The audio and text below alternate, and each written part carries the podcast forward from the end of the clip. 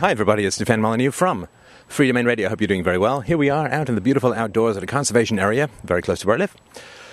This is emails of the week, September the 30th, 2010. Number one, first of all, I would like to thank you for Freedomain Radio and the positive impact it has had on my, upon my life. To use your metaphor from practical anarchy, I have completed my journey across the desert and I am a happy resident of the village of truth. Actually, I have been wandering in the desert for some time. As a strong atheist with a love of freedom, I felt for years that I could not find a home. Many of the atheist cities were strongly statist. The conservative cities had a great message of the free market, but never talked about the nature of money, they were warmongers and heavily religious. For a while, I felt like I'd found a home and left the desert for Libertarian City, but the religiosity always bothered me. Amen to that, brother. I tried to solve this contradiction by telling myself that every group is infected with religion and that I should just ignore it. Then I saw you on Max Keiser's show. I watched several of your videos, and after listening to your non-fiction books, that skyhook, I'd rather call it a very powerful crane to use Dennett's metaphor, instantly pulled me to the village that you created. Today I made my first donation to Freedomain Radio, and there will definitely be more donations to come. I'm looking forward to Achieving Anarchy. That's the book in a big way, and I hope that you're able to release it soon. Well, thank you, everybody, so much who really stepped up and sent some donations to Freedomain Radio based on my last show. I think uh, I think it's important, and I'll tell you why. I mean, there are obviously reasons that I prefer to get more donations. I'm going to uh, invest the money that was sent to me in a proper lighting setup, uh, so that I don't look like a uh, undead anarchist zombie, uh, which would be a good name for a band. Stay on target. Anyway. Uh, I'm going to get some proper lighting, so thank you so much for those donations. Although it's quite, pretty nice being out here until I get mauled by a dog or a bear or a wolf. we'll see. All. So it is really important. You know, over 90% of communication is nonverbal. Uh, in other words, to change the world, it doesn't matter what you say. It really only matters what you do. So if you're a voluntarist or an anarchist or even a libertarian who believes, say, that education should be privatized, well, people say, well, how will the poor be educated in a free society? And you say, well, don't worry, people will step up and charitably help to educate the poor in a free society. Uh, there will be kindness, there will be generosity, there will be all the beautiful milk of human nature that will flow into the mental mouths of the poor to feed them the nutrients of education. Wow, what a worked out metaphor. Anyway, so if you say that, right, so let's say that you think that Freedomain Radio is a great educational resource. I certainly think so, and if you think so too, if you're watching this, and this is my 500 and God knows what video, then the question is have you supported whatever educational institution you think is, is really good for spreading philosophy or, or truth or libertarianism or anarchism or whatever, atheism. If you think that this show is the best, then you then you should donate, right? Because it will give you the ring of, uh, of authority in making the case, right? So if you've actually donated to an educational institution that is really out there helping people get educated who otherwise couldn't afford to, and for sure this is the case with this uh, with this show. Then, when you say to people, "Don't worry, the poor will be taken care of in a free society," if you haven't actually donated, you simply won't have that ring of authenticity, and people will hear your words, but they won't feel them, and they won't believe you. So if you believe that voluntarism and donations and charity will help the poor, then help them out. Do it because that will give you authority in a way that you simply can't replicate unless you do it in your debates. So that's what I'm offering to you as a result. So I just wanted to say thank you so much to this very kind uh, and uh, passionate gentleman uh, or lady. Uh, it is a beautiful, beautiful letter. I just I get so many amazing letters that I just uh, move me so much. So, uh, hi, I'm a listener of yours and I could use your help and advice since I have run into this debate on the internet. I also know that you're a very busy man, too busy to help, blah, blah, blah. The whole debate started when we were discussing about a blog text that mentioned green left wing intellectuals, and this fellow asked me to define it. I tried to be a bit funny and replied as followed Quote, Green left wing intellectuals are a parasitic cult that has infect- infected every layer of society. The cult is very dangerous, hence, it will suffocate the objective thinking of fellow men. And shockingly, this debate didn't go well. Just grab my coffee here. And um, I sort of understand the humor of that, but uh, I think it's not necessarily the best approach to do that kind of stuff in a debate. Look, if if you're arguing within the paradigm, then you already have a whole bunch of definitions that people already accept, right? If you're arguing within the statist paradigm, within the religious paradigm, within the collectivist paradigm, within the nationalist paradigm, within the army as staunch defenders of our liberties paradigm, the police as the thin blue line against violent chaos, and so on. If you're arguing within the existing paradigm, then you have a full set of mythological terms that you can use, right? So if you say, I support the troops, I may oppose the war, but I support the troops. The moment you say, I support the troops, a huge wave of propaganda flows through people's minds and veins, and they're kind of on board with you because they're swimming with the current of statist nonsense. If you're going to go against the general current of society, it's really, really, really important that you start off by defining your terms, that you start off by making the argument, that you start off by accepting and understanding that the person's going to have a challenge hearing what it is that you have to say. Slow and steady wins the race. Be a tortoise. Be a tortoise, not a hare, and that will make all the difference in the world. Uh, all right, so so yeah, if you're going to oppose, um, uh, say, something like environmentalism, then you need to define your terms. So fundamentally, nobody opposes environmentalism. Uh, the only thing that rational people and moral people oppose is the initiation of the use of force. It finds its expression in many, many different areas, but it's very, very important to work from opposition to the use of force, get acceptance of the opposition to the use of force, and then, and only then, work to show how statist environmentalism is subject to the initiation of use of force and therefore is immoral by definition. It's a whole series of dominoes that need to go down. Don't start with the last one, or it'll just uh, blow up in your face. Uh, so somebody has said. Um, you keep, Steph, you keep pushing the point that religion is all a myth. And of course, you have a lot of points. But what is so contrary to religion about voluntarism? Uh, I would suggest that the church, in many aspects, would be a great ally. There's the idea that all life has values, that people have rights, man is fallible and not perfectible, and most importantly, that the ends don't justify the means. Even the Old Testament has a direct warning against central government. 1 Samuel 8, 10 to verses 10 to 18. Most points where Christianity was in the wrong was where it was misused or perverted. Other atheistic worldviews led to the deaths of many more people than were killed by religion, at least in an organized manner. Khmer Rouge, Great Leap Forward, Ukrainian starvation, death camps, etc. Religion is more of a thing of society, at least ideally. Your neighbor may turn her nose up at you for not going to church, but she can't throw you in jail. Which one poses a greater threat, the Salvation Army or the American Army? I think it's the latter. Those are all excellent points.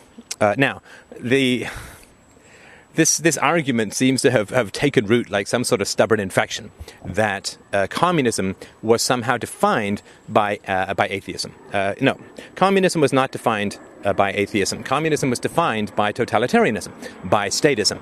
Uh, communism did not believe in Zeus.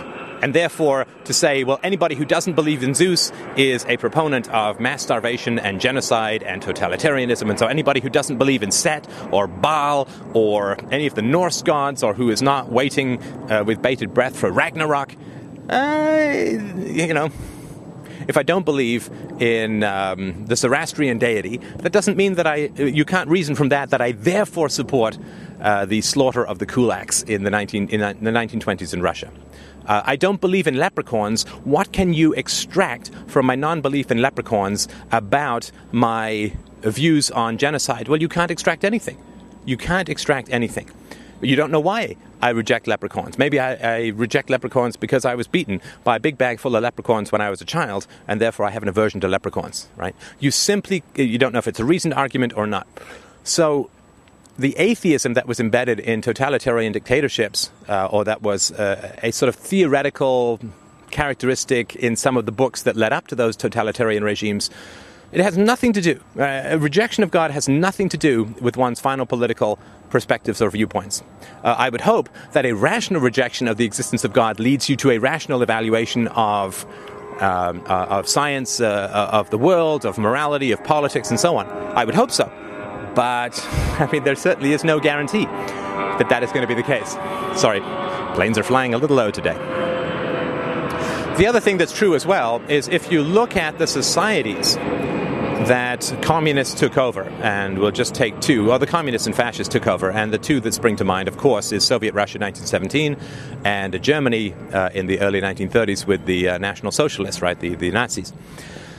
Well, Russia was the most Christian country in the neighborhood. Uh, it was an incredibly Christian country, and it was taken over relatively easily by communists. Very much against the theory of Marx. The theory of Marx was that a society had to go through capitalism before it could embrace communism, and that you could not go from feudalism to communism, which is essentially what happened in Soviet Russia.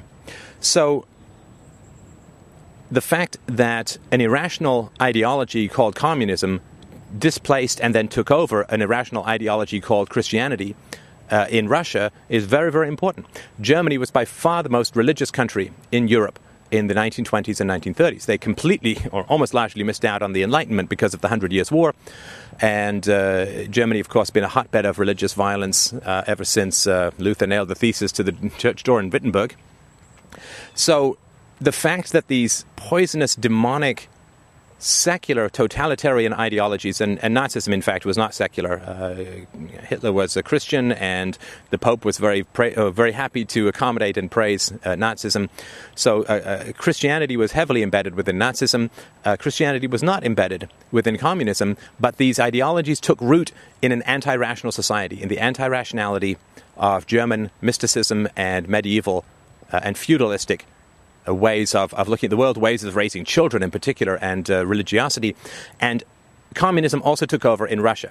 So it's not whether these ideologies were atheistic. The question is, what was the nature of the society that took them over? The societies that proved most resistant to communism were those that had gone through the Enlightenment, where there was separation of church and state, where there was increasing and growing secularization within society. And the 19th century was an incredible leap forward in secularization. Uh, religion was really on the outs in the 19th century, and uh, fortunately for the religious people and unfortunately for everybody else, it staged a considerable comeback in the 20th century. But I think it's really, really important to look at this myth that uh, somehow atheism through communism produced the deaths of millions uh, is is complete nonsense. It's complete nonsense. Atheism cannot be used to predict one's political beliefs, and also the countries that were the most susceptible to the virus of communism, fascism, and totalitarianism were specifically those societies that were the most religious to begin with because the individual sovereignty of reason and evidence and individualism had not taken root. And so uh, it was the religiosity that paved the way to totalitarianism, empirically. So I think that's really important. Now, as to why not join forces with um, the religious people uh, who, you know, there's a lot that I like about Christians. There really is a lot that I like about Christians. I think the Christians are very good at introspecting in a way that many secularists are not, because Christians pray to a God. I don't believe in a God, but certainly you can ask questions of yourself through meditation and through, through dream analysis and so on the unconscious has been calculated as having 7,000 times the processing power of the conscious mind. The unconscious picks up and notices things far before the conscious mind can reason them out. So we do have a virtual omniscience within us called the unconscious. And that's very important that you know yourself, you explore yourself, you examine yourself so that you can figure out what's going on in your unconscious and harness the amazing power of your whole brain in order to navigate your way through life, particularly if you're taking countercultural stances or, or arguments, such as philosophers do. So, when Christians pray to God, they're asking questions that are unconscious, and very often they will get a kind of answer a feeling or instinct or a dream or intuition, which helps guide them and gives them a great deal of strength that many secularists who don't recognize the power of the unconscious and who sit in the mere conscious mind, which has amazing power and fantastic abilities, but uh, is not. Uh, it's more like a laser. It can burn through concrete, but it is the unconscious that provides the general sunlight that we use to navigate the world. You would not want to drive a car by waving around a laser in the same way that you would not want to cut through a steel door using sunlight, right? So the two work uh, hand in hand. But I really do respect the pseudo introspection of Christians and other religious people. The prayer, prayer, I think, has some great value. I hugely, hugely, hugely respect the fact that Christians are willing to be embarrassed for their beliefs. I get people knocking on my door for Jehovah's Witnesses, here you buy the Watchman and come join Jesus and so on. I mean, that takes some balls. How many people are going to go up and down the street and flog philosophy and knock on the door and, uh, you know, give some Freedomain Radio books or other books of philosophy that you find of value and sit down and talk to people about philosophy? Never seen it happen, right? So, so religious people, they get that you need to invest time, money, and energy to help swell your belief. Um, secular people really don't. They rely on a few people to just go pounding away, like myself and others, but they don't actually get down and really get behind their beliefs in a very, very powerful way. Christians do. So, you know, kudos to them. They've won because they're more committed. They've won because they're more generous. They've won because they really get behind their beliefs in a way that secular people really don't. So I wanted to, to point that out. There's a lot that I really like about Christians. But unfortunately, uh, I'm not here to achieve an end. I am not here to achieve an end. My life, my thoughts, my brain, my willpower, my uh, abilities are not here to serve an end. They are here to be in the moment. They are here to examine truth, to pursue truth, to live with integrity, to do what I consider to be courageous, not to achieve an end. And so the if I want to go uptown 20 blocks and there happens to be a Christian driving a cab, I will get in and let the Christian drive me because my goal is to go 20 blocks. But that's not my goal as a human being. My goal is not to achieve some end because that is to say, I am now going to defer my happiness until I achieve that end. And I'm simply not going to do that. I'm not going to defer my happiness until the world is free, or until the world is rational, or until people are more generous, or until secularists get how much they need to get behind their beliefs and really take them seriously and act them in the real world. I'm simply not going to do that. My happiness is in the moment. My happiness is the savage and beautiful and deep and righteous joy that I find in the pursuit and expostulation of truth. That is what I achieve in the moment. There's nothing that I would rather be doing right now than sitting on this log and talking to you about philosophy. So I'm not going to join with people who have some commonalities of ends because that is to say that the ends are more important than the means. The ends are not more important than the means. There is no such thing as ends. There is only the moment. There is only what is happening now. There is only the integrity that I can bring to now. And if I forego the integrity for now in order to join forces with people who I fundamentally disagree with, in order to achieve, to achieve some nebulous end, all I have done is given up the integrity of now for the sake of a goal which can't be achieved if you give up on the integrity of now. So you simply need to avoid compromising with fundamental values. Fundamental values, empiricism, reason, and evidence, all of those fundamentally destroy even the very concept of God as a valid entity. It's not personal. I would love it if there were a God. I think it would be very fascinating and interesting. I think it would be a pretty exciting, if somewhat crazed world if we lived inside the mind of a deity, but we don't. We live in the real world. Um, we, there is no, uh, there's no ghostly figures walking on water behind me. There is only the real. There is only the real. There is only the real and God is not real. And so to join forces when you are an empiricist and a rationalist and a philosopher with people who are superstitious and uh, anti rational and bigoted in their approach to truth. Faith is uh, bigotry with icing on it. I mean, that's, that's all it is, right? And it only looks sane because uh, craziness in the support of tradition looks like moderation and sanity, but only because tradition is such a large weight and momentum.